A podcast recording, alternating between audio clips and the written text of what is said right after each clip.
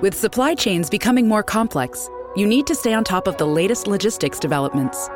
So, if you work with logistics, you need the Beyond the Box podcast from Maersk. It's the easy way to keep up to date with everything from digital disruption in logistics to the need for supply chain resilience in today's market.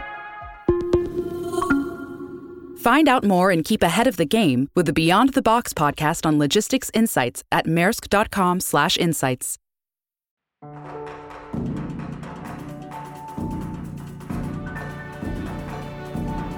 Bienvenidos, esto es ASTI Podcast.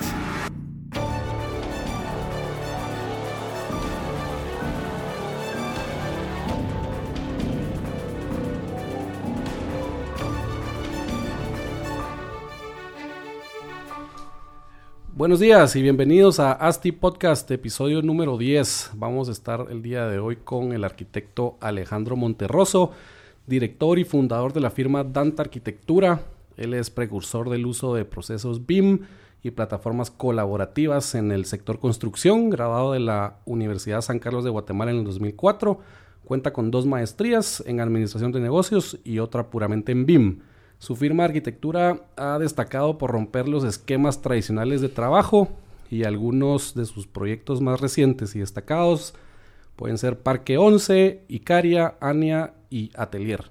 Alejandro, ¿cómo estás? ¿Qué tal Marcos? ¿Cómo estás? Bien, gracias. ¿Vos qué tal? Gracias por acompañarnos. No, usted, gracias por el espacio. Contentos de estar acá. Qué bueno, qué bueno. Alejandro, eh, sé que sos un apasionado por el tema de creación de ciudades inteligentes, implementando la tecnología pues para encontrar estas eh, soluciones a tantos problemas que, que tienen actualmente la ciudad y principalmente tal vez la ciudad de Guatemala.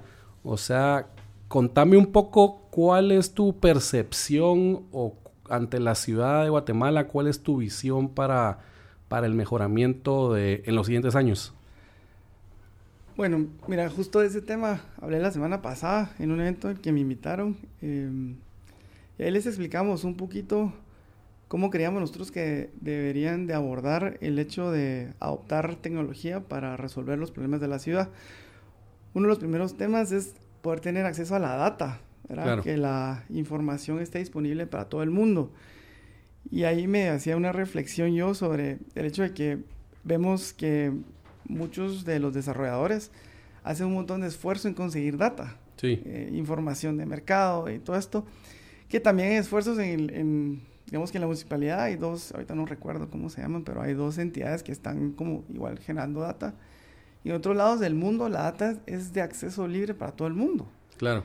Eh, y la reflexión que yo hacía ahí en este evento era, vamos, que los proyectos inmobiliarios exitosos, o corregime si yo estoy equivocado en esta Sí, percepción que tengo, es, no es la data en sí lo que hace un proyecto exitoso, es la interpretación Claro, que cada persona le da a esa data. seguro. Entonces, ¿Cómo la enfocas en tu, en tu mercado, en tu producto que quieres vender? exacto, pero entonces imagínate la calidad de proyectos que pudieran hacer si todos trabajáramos juntos para tener una misma base de datos, Claro. ¿verdad? Entonces, bueno, justo ahí yendo sobre el tema de las bases de datos y la de la data, Sí. hablábamos un poco también de, ya les hablamos de la data y de, lo- de qué es la data y les explicaba un poco cuáles son esas bases de datos. Ujú. Entonces, digamos que para un proyecto de desarrollo inmobiliario particular, eh, la base de datos que utilizamos son modelos. Esos modelos son los que todo el mundo conoce como el tema de BIM. Claro. BIM es- responde al acrónimo de Building Information Modeling o modelado de información para la construcción. Al final lo que hay que entender es que estos modelos no es un modelo per se, sino que realmente es, eh, es información gráfica y no gráfica. Y Sí. entonces como es una base de datos, tiene que ver mucho en cómo ingresas toda la información no gráfica para poder obtener todos los beneficios que esta tecnología te puede ofrecer. Ok. ¿verdad? Y cuando estábamos hablando de eso, yo les explicaba que hay, hay distintos tipos de modelos durante, digamos, que el ciclo de vida de un proyecto. Sí. Entendiendo el ciclo de vida como desde cuando empezás con el diseño, luego pasas a la planificación, Ujú. luego a la construcción y digamos que por último a la operación. Sí. Toda esta tecnología, digamos, o metodología se realizó realmente o está enfocada para que el edificio pueda operar correctamente. Digamos, Una manera más eficiente y con menos gastos de operación. Ajá, correcto. Pero digamos que Lo primero que nosotros estamos haciendo en, el- en una primera etapa, digamos, los modelos BIM sirven para construir y para planificar. Pues en el orden sería planificar, diseñar y luego construir. Claro. La evolución de esto vendría a ser a que esto se va eh, hacia, el, hacia el ciclo de vida de operación. Ya cuando ya está terminado el edificio, está Sí. construido. Entonces hay sistemas eh, que te pueden gestionar información 2D y 3D para que vos puedas venir y operar de una, mejor- de una manera más eficiente tu edificio. Claro. Y lo más reciente a nivel tecnológico, digamos, es lo que, la- lo que ahorita en el mundo BIM le dicen gemelos digitales. Ok. Los Contanos geme- qué es eso. Gemelos digitales es como una... Pues está basado, todo esto que te estoy contando está basado en modelos, ¿verdad? Sí. Eh, estos sistemas lo que hacen es que se están basados en sensorización, o sea, utilizan sensores, ¿verdad? Claro. Eh, utilizan inteligencia artificial y básicamente eh, te proponen eh, soluciones a los problemas que ya se están identificando, por ejemplo.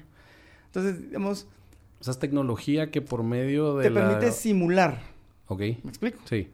O sea, las, las dos fases anteriores es como solo ves el modelo, Claro. obtenés información, gestionas data, Sí. actualizas data, pero este te permite hacer simulaciones.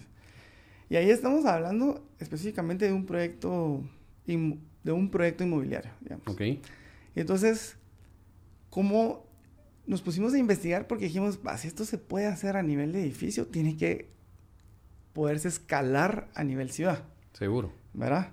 Y entonces investigamos y justo está este tema que se llama SIM, que es el City Information Modeling. Ujú. Y de la misma manera, ¿verdad? Entonces hay distintos tipos de modelos y cuando llegas al, al más reciente, tecnológicamente hablando, es este gemelo digital de la ciudad en el que podrías venir y literalmente hacer simulaciones de qué pasa si construyo este paso a nivel antes y se está haciendo este edificio antes y entonces puedes tener como realmente se está como está vivo, ¿me entendés? Porque Claro. hay sensores por toda la ciudad, digamos, y se puede alimentar de data externa. Monitoreas todo. Aparte de monitorear, también te sugiere, te podría sugerir como, si haces esto va a pasar ABC, y Te da- hace el otro, Te genera escenarios para que puedas tomar decisiones. no es que sean autónomos, ¿verdad? Claro. Que al final siempre dependen de la decisión de un humano o de alguien que esté Sí. ahí. Pero n- es, esa, esa adopción... Pero eso está interesante porque yo creo que al final, no sé en cuántos años podrá ser, pero, pero puede llegar un punto en que ya, ya no haya una decisión de un humano, digamos, esos sensores que te cambien hasta los semáforos verde porque está hay mucho flujo en esta avenida y poco flujo en esta otra y entonces te va, te va- lo, lo va modelando para que para que no, no, no haya un humano afectando ahí esas esa toma de Esa decisiones. toma de decisiones, sí. Correcto. Seguro, sí. Em, y bueno, y entonces era, al final, el, el- esto que te estoy contando realmente está s- Años luz. Años luz. Claro. Sin embargo, digamos que en Inglaterra sí ya están modelando la ciudad y están tomando decisiones basadas en estos modelos, en, este, en, Sí. en esto que te estoy contando.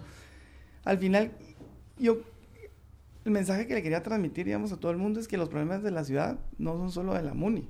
O sea, Claro. es de toda la industria que está involucrada en la construcción. Pero el AMUNI es el ente que lo debería de regular.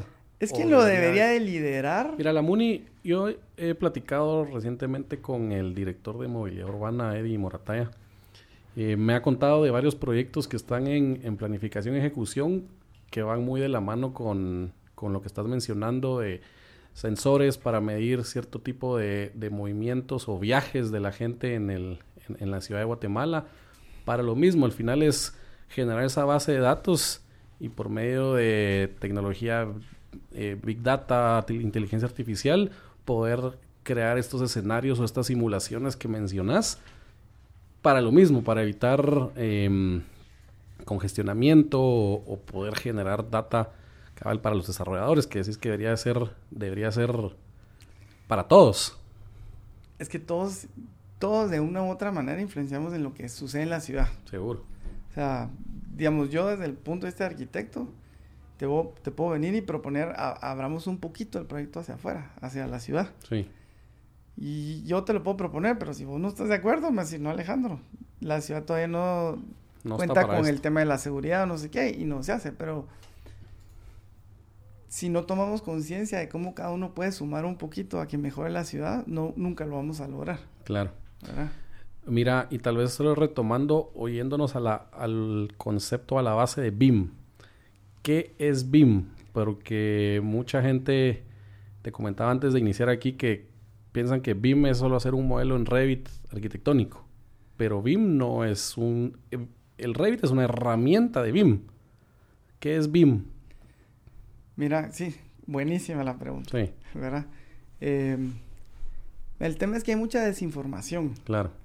Eh, BIM, bueno, BIM responde al acrónimo en inglés de Building Information Modeling. Sí. En español es modelado de información para la construcción. Que ya lo han ido cambiando también un poco a Building Information Management también, ¿no? También sí, pues, depende del enfoque que quien quiera dar, Pero válido también. O hasta Business Information Management, sí, Seguro. Eh, pero bueno, volviendo al tema, lo que todo el mundo cree es que realmente solo es hacer un modelo. Y, y la gente, cuando he tenido clientes que me dicen, eh, haceme bien, por favor, solo quiero que me hagas el modelo.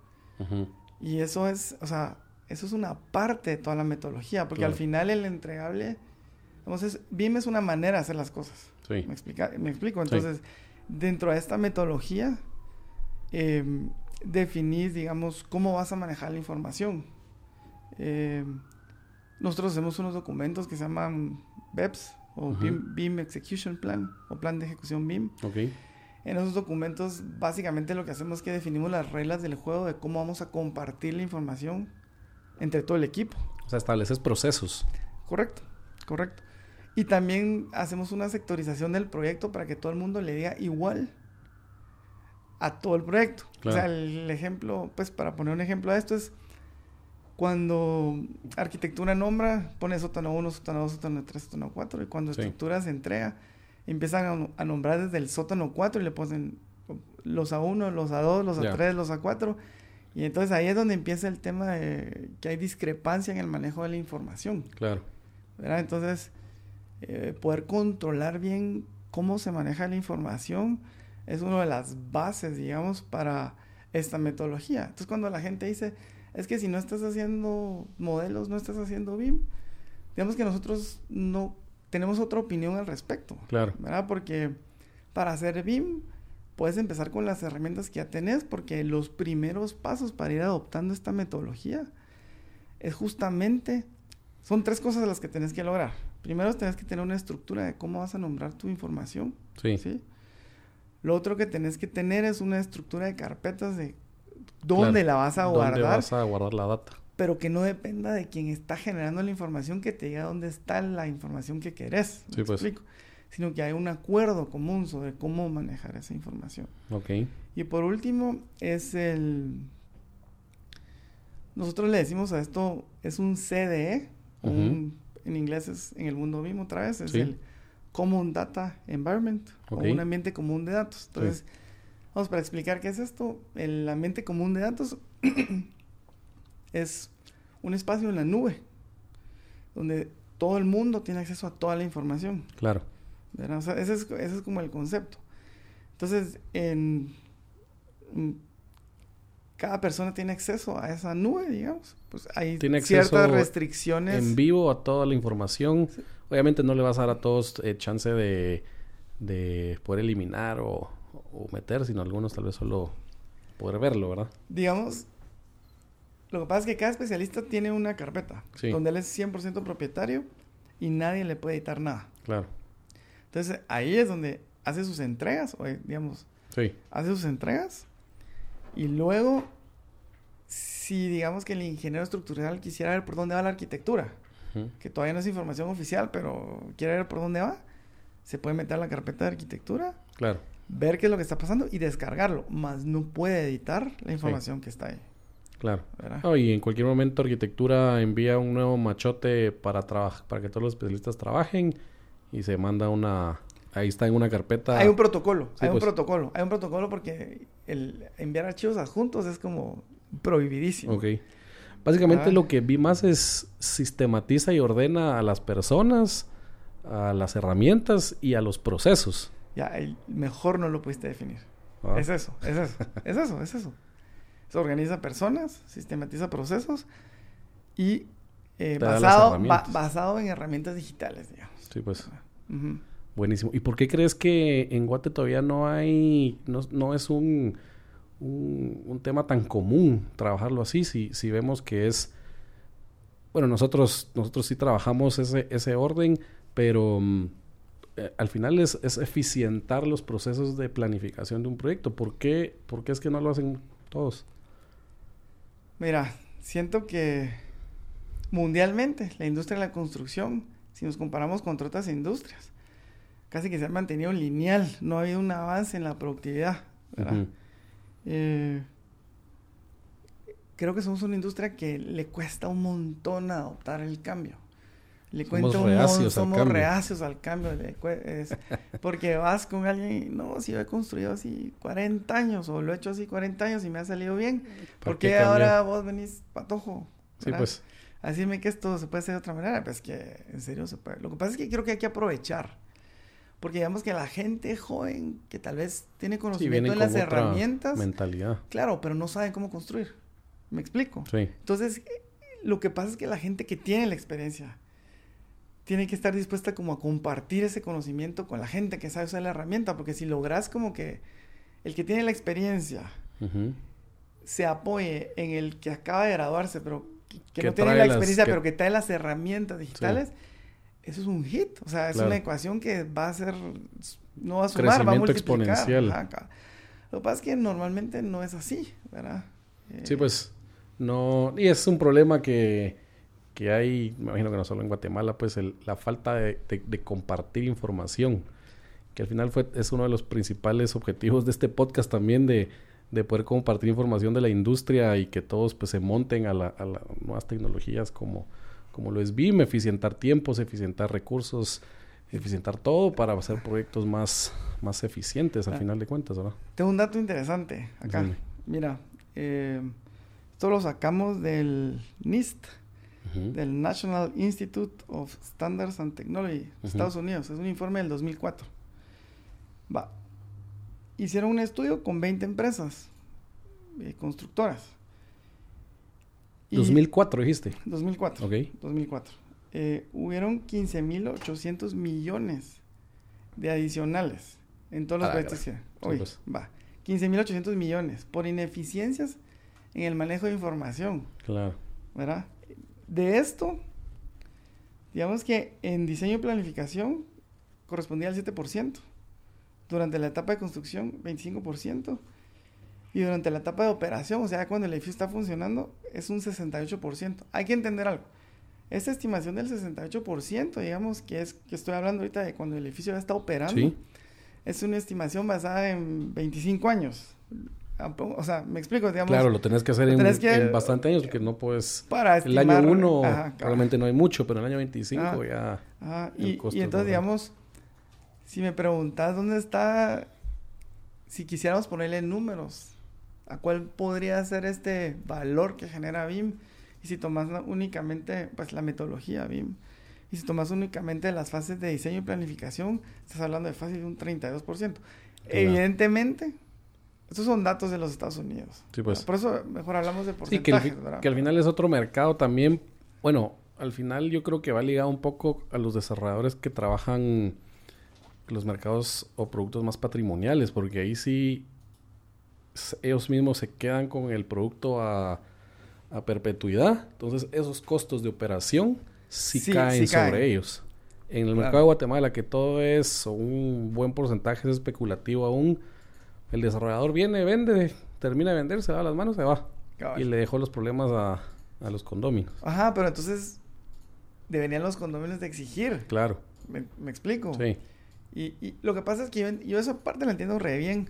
Porque si vos como desarrollador venís y tenés, puedes seleccionar un material que ahorita es más caro, pero que en el tiempo eso va a significar menos mantenimiento. Seguro. Y ahora no, no lo vas a hacer porque ¿Por va a haber otro desarrollador que va a comprar el barato y va a salir más barato. Uy, la gente la compra. Y la barato. gente la va a comprar él. Entonces, esa parte es la que todavía el, el mercado, la gente, el Sí. usuario final no, no termina de comprender. Sí, es al final Complejo. mentalidad un poco cortoplacista. Sí. ¿Verdad? No estamos pensando en lo que nos va a costar en, en 20 años estar dándole mantenimiento a nuestros, a nuestros inmuebles. ¿Verdad? Pues ya vimos un poco los, los beneficios y creo que los beneficios del BIM pues están claros, ¿verdad? Que, que, y con los números que acabas de dar o esa, esa data o esos porcentajes, pues más que, más que suficiente a todos los desarrolladores que nos escuchan de implementarlo, pero ya, ¿verdad? Em, hablando tal vez de BIM para la ciudad, porque todo esto creo que va un poco, nos fuimos enfocado un poco al desarrollador como tal. ¿Has escuchado algún plan de tecnologizar la ciudad eh, por medio de este sistema o, mm, o vos tenés algún, algún, algún plan también, alguna propuesta para ellos? Mira, no, en realidad eh, lo único que sucedió es que tuvimos un acercamiento eh, con la municipalidad para que les explicáramos en qué consistía este tema de BIM. Y entonces, o sea, no sabían. Digamos que fue, tenían una idea, pero querían eh, tener un, un, poco más claridad porque lo poco, mucho que conocían era basado únicamente en, eh, información que les estaba trasladando eh, pues la gente que comercializa esos, los, productos. las herramientas. Como, ajá, y, y, en realidad no fuimos como Danta, sino fuimos como AGBIM, que es una asociación que, acabamos, que está en una etapa bien temprana. Ah, sí. Que es la Asociación Guatemalteca de Estándares BIM. Ah, pues qué interesante. Esa, esa, era una duda que te tenía yo de ver si se creaba un, un instituto, una... No, ya, ya lo creamos. Súper. Ya está. Y la intención de esto es justamente eh, generar el diálogo entre academia, porque el tema es que necesitamos profesionales que sepan usar esta tecnología. Desde que salen de la universidad. Desde que salen de la U. Sí. Y entonces el tema es que siento que los pensums no han cambiado mucho desde que yo me gradué de la U y eso fue hace ratales. Sí. Entonces, digamos, eh, yo no estoy diciendo que, pues, digamos, en el tema de arquitectura. Con los cambios y tecnología. digamos, ¿no? están actualizados, ¿verdad? Porque, digamos, siguen enfocando en el tema de arquitectura. Sí. Siguen enfocándose un montón en el tema de enseñarte a dibujar a mano. y está bien, o sea, yo no digo que no. Simplemente si tenés N cantidad de cursos a mano, entonces dejémoslo en unos dos o tres y pues. metamos unos siete de herramientas digitales, claro. que es, es con lo que la gente va a salir y se va a integrar al mercado laboral. Claro. Entonces ese es, ese es, un tema ahí con la academia. El otro tema es el sector privado, que es donde nosotros estamos. Sí. Es que puedan como también entender los beneficios que esto tiene.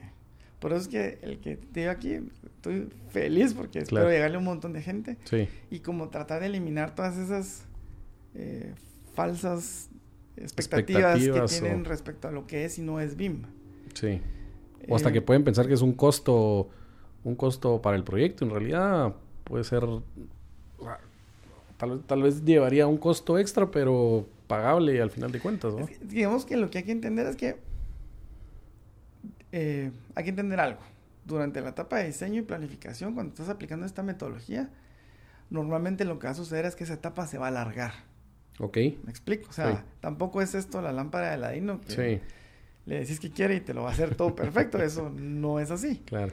El tema es que sí se va a alargar, pero los problemas que normalmente identificas durante la construcción, que normalmente se convierten en órdenes de cambio y costos adicionales a lo que tenías contemplado, se van a reducir. Se van a reducir. Me atrevería a decir que un 75 o un 80% los problemas gruesos que te pegan en el presupuesto, los vas a encontrar ahí. Claro. Y entonces lo que sucedería teóricamente es que el constructor, en lugar de estar resolviendo problemas de planificación, ¿sí? Sí. Se va a enfocar en ver cómo construye su edificio más rápido. Porque ya está viendo cómo hace que el proceso sea más rápido de construcción, por supuesto. Pero ya no está resolviendo problemas que a mi juicio, a mi criterio, se deberían de haber resuelto con los especialistas. Y el desarrollador tiene también un mejor control sobre, sobre la supervisión de la constructora, porque ya tiene un modelo donde, pues miras ese análisis de, colisiones y todo desde antes.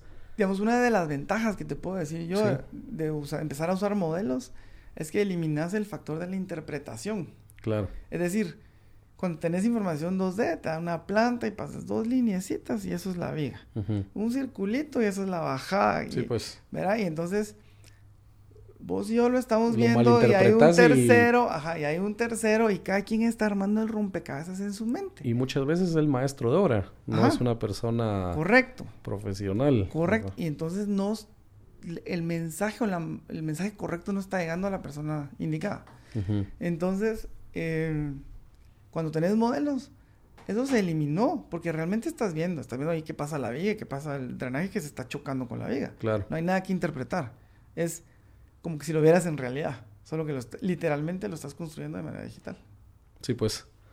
La verdad es que in- interesantísimo el tema de poder evitar esos, esos, esos errores o esa falta de interpretación en, en, en obra, ¿verdad? Em, contame un poco más de este, esta institución que están empezando ahorita. Bueno, mira, no hemos hecho el lanzamiento oficial. Yo creo que eh, va a ser un par de meses. Hemos tenido un par de acercamientos con la academia, porque la intención sí es como acercarnos a, a, a ver cómo los podemos apoyar, en ver cómo pueden empezar a implementar estas tecnologías o estas herramientas digitales para empezar como a generar profesionales que tengan estos conocimientos. Pero ahí vamos, o sea, Pero no ya- hemos logrado nada. ajá, Mira, y, en y está- concreto. y están buscando em, como que setear normativas o crear normativas o, o establecer procesos y entregárselos a la gente que quiera, Eh, sí, que quiera entrar. Sí, sí, sí, total. Es uno de los primeros pasos es crear un es- estándares de cómo nombrar la información. O sea que pues. nosotros eh, no es que nos estemos inventando el agua azucarada. Claro. Cuando yo te digo que a la hora de implementar BIM se hace por niveles, no es que a Alejandro se le ha ocurrido, ay, hagámoslo No, de tal-". seguro. No, es, es porque hemos visto. Estamos hablando antes sobre cómo el gobierno de Inglaterra eh, utilizó la implementación BIM como una estrategia para mejorar su economía. Sí, pues. Entonces, digamos, si un país está haciendo eso es porque en serio tiene buenos resultados. Claro. Ahora, lo que te mencionaba antes es que no puedes conseguir que la gente cambie de la noche a la mañana de usar una tecnología y otra. Entonces la estrategia que ellos propusieron es por medio de niveles. Entonces, el nivel, el primer nivel es solo ordenen su información, o sea, sigan su- con su AutoCAD, sigan como están, pero por lo menos tengan una estructura de cómo nombrar los archivos. Ordenen dónde van a guardar la data y cómo la van a Sí. compartir con eso. Ya es un es primer como paso. tus pasos de bebé Claro. para llegar al objetivo final que es ya hacer modelos. ¿verdad? Mira, y mencionas Londres. Yo entiendo que en Londres, para un proceso de licencia de construcción, te piden el modelo, todo tu modelo de instalaciones, eh, arquitectura BIM, para que ellos lo puedan integrar a un modelo Al City Information Modeling que, que Sí, pues, contando. Y poder ellos tomar decisiones cabal de eh, drenajes, electricidad, gas, lo, que, lo que sea, ¿va? Cabal. ¿Cuánto tiempo les habrá llevado generar? Bueno, Londres es una ciudad enorme, ¿va? Pero Bueno, de hecho, para lo del... Bueno, hablando de Londres, pero hablando de también la estrategia que podría adoptar la, la ciudad, es, es- porque lo que querés es como crear la maqueta Sí. digital correcto. de la ciudad. Y yo creo que tampoco eso solo es chance de la MUNI, porque nunca van a terminar de hacerlo si solo, si solo ellos solo lo se los hacen. dejas a ellos. Sí, sí debería de ser la MUNI tomar como el, el liderazgo de saber cómo pedir estos modelos a los proyectos que se están ejecutando. Porque la MUNI te podría decir, bueno, eso es una idea. Sí, sí. es- De manera No, hombre, bienvenidas las optativa ideas. te podría decir, ah, mire, si me entrega el modelo, usted va a tener un poquito más de prioridad sobre los procesos que, internos. Ok. Pero no me dé solo el modelo de su edificio, sino que por favor modele, modele la infraestructura que tiene A dos una, cuadras. a- una cuadra, una cuadra en la sí, redonda. pues. ¿Cómo? Y entonces viene la MUNI, revisa el modelo, ah, pues sí, verifica que todo esté bien. Y entonces eh, poco a poco vas construyendo Se va haciendo este este, este, esta, este modelo de ciudad. súper interesante, la verdad, poder lograrlo. Lograrlo y con la cantidad de proyectos que hay ahorita, creo que hay varias zonas que en Ya cuestión estaría. de dos años ya está armado el, el mapa. imagínate, zona 15. Zona 15 ya desde hace cinco años está terminado. Ajá. y poder tomar decisiones más como, bueno, hay diferentes problemas que tiene la ciudad de que cada quien hace su pozo de agua, cada quien hace su planta de tratamiento. Sí, pero Poder unificar exacto, pero entonces sistemas, ¿verdad? Pero entonces si logras como de alguna manera eficientizar el proceso y que la MUNI pueda tomar un rol más de cómo trabajamos en equipo, ¿verdad? Y que no cada quien haga su pozo, sino que un proyecto... Sí, que al final es en beneficio de todos. Claro. Porque mientras todos trabajamos juntos, obviamente va a ser más eficiente, menos costo, menor precio para el consumidor final, más absorciones de compra. O sea, es un win-win. Pero es ese cambio cultural que tenemos que lograr hacer. Sí. Es que la gente de veras quiera hacer el cambio, que de veras quiera poner su granito de arena en la historia de Guate, que lograron hacer algo distinto. Proponer y lograr que se ejecute, porque ideas también todo el mundo propone, todo el mundo tiene ideas y seguro lo que estamos hablando tal vez ya lo ya lo hablaron más personas, pero eh, al final esta es una herramienta cabal para que los que están escuchando pues puedan puedan unirse al movimiento de, de cambiar o de poner ese granito de arena como como mencionas, ¿verdad? Seguro. Mira, y el tema, bueno, el tema BIM XYZ, ¿va? modelas un, un... ¿Te, quieres que te cuente algo que hemos hecho? sí, sí. Sí. Nosotros en el 2017 estuvimos involucrados en la coordinación de un proyecto en un centro comercial. Es un centro comercial de aproximadamente 70 mil metros cuadrados. Sí. Y te digo la verdad, nunca habíamos como puesto a prueba toda la teoría que ya sabíamos. Ok. Entonces, el plan piloto. Eso, pues, nos persinamos y, pues, ¿verdad? Porque es... No, genuinamente creíamos que esto iba a funcionar, pero honestamente no es lo mismo tener la teoría que, hacerlo. Porque, claro. ¿verdad? Entonces, eh, pues este era un proyecto grande y a nosotros nos contrataron para que coordináramos a todos los especialistas. La arquitectura la hizo alguien más. Okay. Nosotros éramos como los coordinadores. nuestro rol era el coordinación de la planificación. Eh, sí, coordinación y BIM management. Okay. Eh, y hicimos, eh, entonces, lo que logramos definir ahí en el BEP era una estructura de cómo nombrar los, los, los archivos, una estructura de carpetas de cómo se iba a entrar la información y lo que te he explicado, lo del ambiente común de datos. Okay. Solo el hecho de haber logrado utilizar esta estructura de nombramiento de archivos, que vamos, son 10 campos y cada campo tiene un significado. ya, ya no hablamos de arquitecturas con fecha. No sé si me explico, porque normalmente la arquitectura es la que tiene fecha tal, la que pues. tiene fecha tal. Eso es, ya no se utiliza. Es obsoleto. eso hablamos, en este proyecto en específico, hablamos de versiones. Sí, pues. Entonces la versión 1 de arquitectura, la versión 2 de arquitectura, 3, 4, en, en, por la naturaleza del centro comercial, como era un centro comercial, la iban durante el, proceso de planificación había cantidad de cambios que no tenías idea. Claro. Sumado a esto, en, nuestro cliente desarrollador no contrató todos los especialistas al mismo tiempo.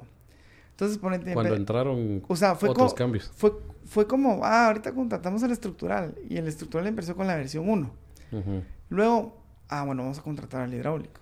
Este ya empezó con la versión 3. Sí, pues. Y luego el eléctrico, el de especiales con la 4. Y el bioclimático con la 5. Y la acústica con la 6. Y, sí, pues. Y era, había, eh, como es un proyecto bien grande, habían dos estructurales. Uno en concreto y uno en metal. Ok. Era un montón de gente a la que teníamos que coordinar. Y finalmente, como a los seis meses de haber empezado la planificación, nos dijeron, hoy sí, mucha la arquitectura ya se cerró y vamos ya no hay más cambios. Ya no hay más cambios y vamos en la versión 8. O sea, ¿tenés idea de lo complejo que hubiera sido voltearse con cada especialista y empezar a descifrar qué machote era el que pues, cada uno había usado? Claro. O sea, eso era, era como en... Y lo que pasa es que a veces habían cambios de que se cambiaba el ancho de un muro, en lugar de 15 era 20, pero al igual es otra versión. Claro. Pero un proyecto de 70 mil metros cuadrados, ¿a qué hora encontrás, ese cambio? ese cambio, seguro. Pero fue bien fácil. Fue fácil voltearse con cada especialista y decirle, decirle a cada uno, señores, el que no tenga la versión 8 no tiene la última arquitectura. Que ni trabaje. Y levantan la mano, Ay, yo tengo la 7. No, no, no, no, es la 8. Es la 8 la que necesito que utilice. Sí, pues. Y entonces, eh, y ahí todo el mundo estaba en AutoCAD. Claro. O sea, no había bueno, los únicos que sí estábamos haciendo modelos éramos nosotros. Eh, que estábamos haciendo la planificación de la arquitectura. Sí, pues. Pero el resto estaban todos en AutoCAD. Y solo el hecho de cómo manejamos la información, creo que fue bien beneficioso para el proyecto. O sea, para gestionar toda esa data. Eso fue 2017. Sí, pues. Vamos, ahorita, ya dos años después, y te puedo contar también que cuando nosotros nos cambiamos a Revit, yo tenía que considerar que iba a contratar a alguien, un arquitecto, y que le iba a tener que capacitar durante tres o cuatro meses en la herramienta para, para que, que las- pudiera empezar a, a apoyarnos. Claro. Y al día de hoy nosotros posteamos algo eh, en nuestras redes porque necesitamos a alguien que nos venga a ayudar. Y toda la gente que sale en la U ya sabe usar Revit. Es más, gente que todavía está a nivel de técnico, Sí. o sea, bachilleres en dibujo, vienen con su certificado de Autodesk de que saben usar la herramienta. Ok. Entonces, eso es, eso es bien positivo. Sí, digamos, seguro. Es súper positivo. Ya porque- están montados en la tecnología Ajá, actual. Eso fue 2017 y vemos que ahorita nosotros estamos trabajando en otro proyecto que es un edificio que estamos logrando aplicar el tema de nombramiento, las carpetas y estamos usando una herramienta para revisar la calidad de los modelos porque un tema es saber modelar pero el otro tema es que el modelo tenga la calidad que necesitas que tenga.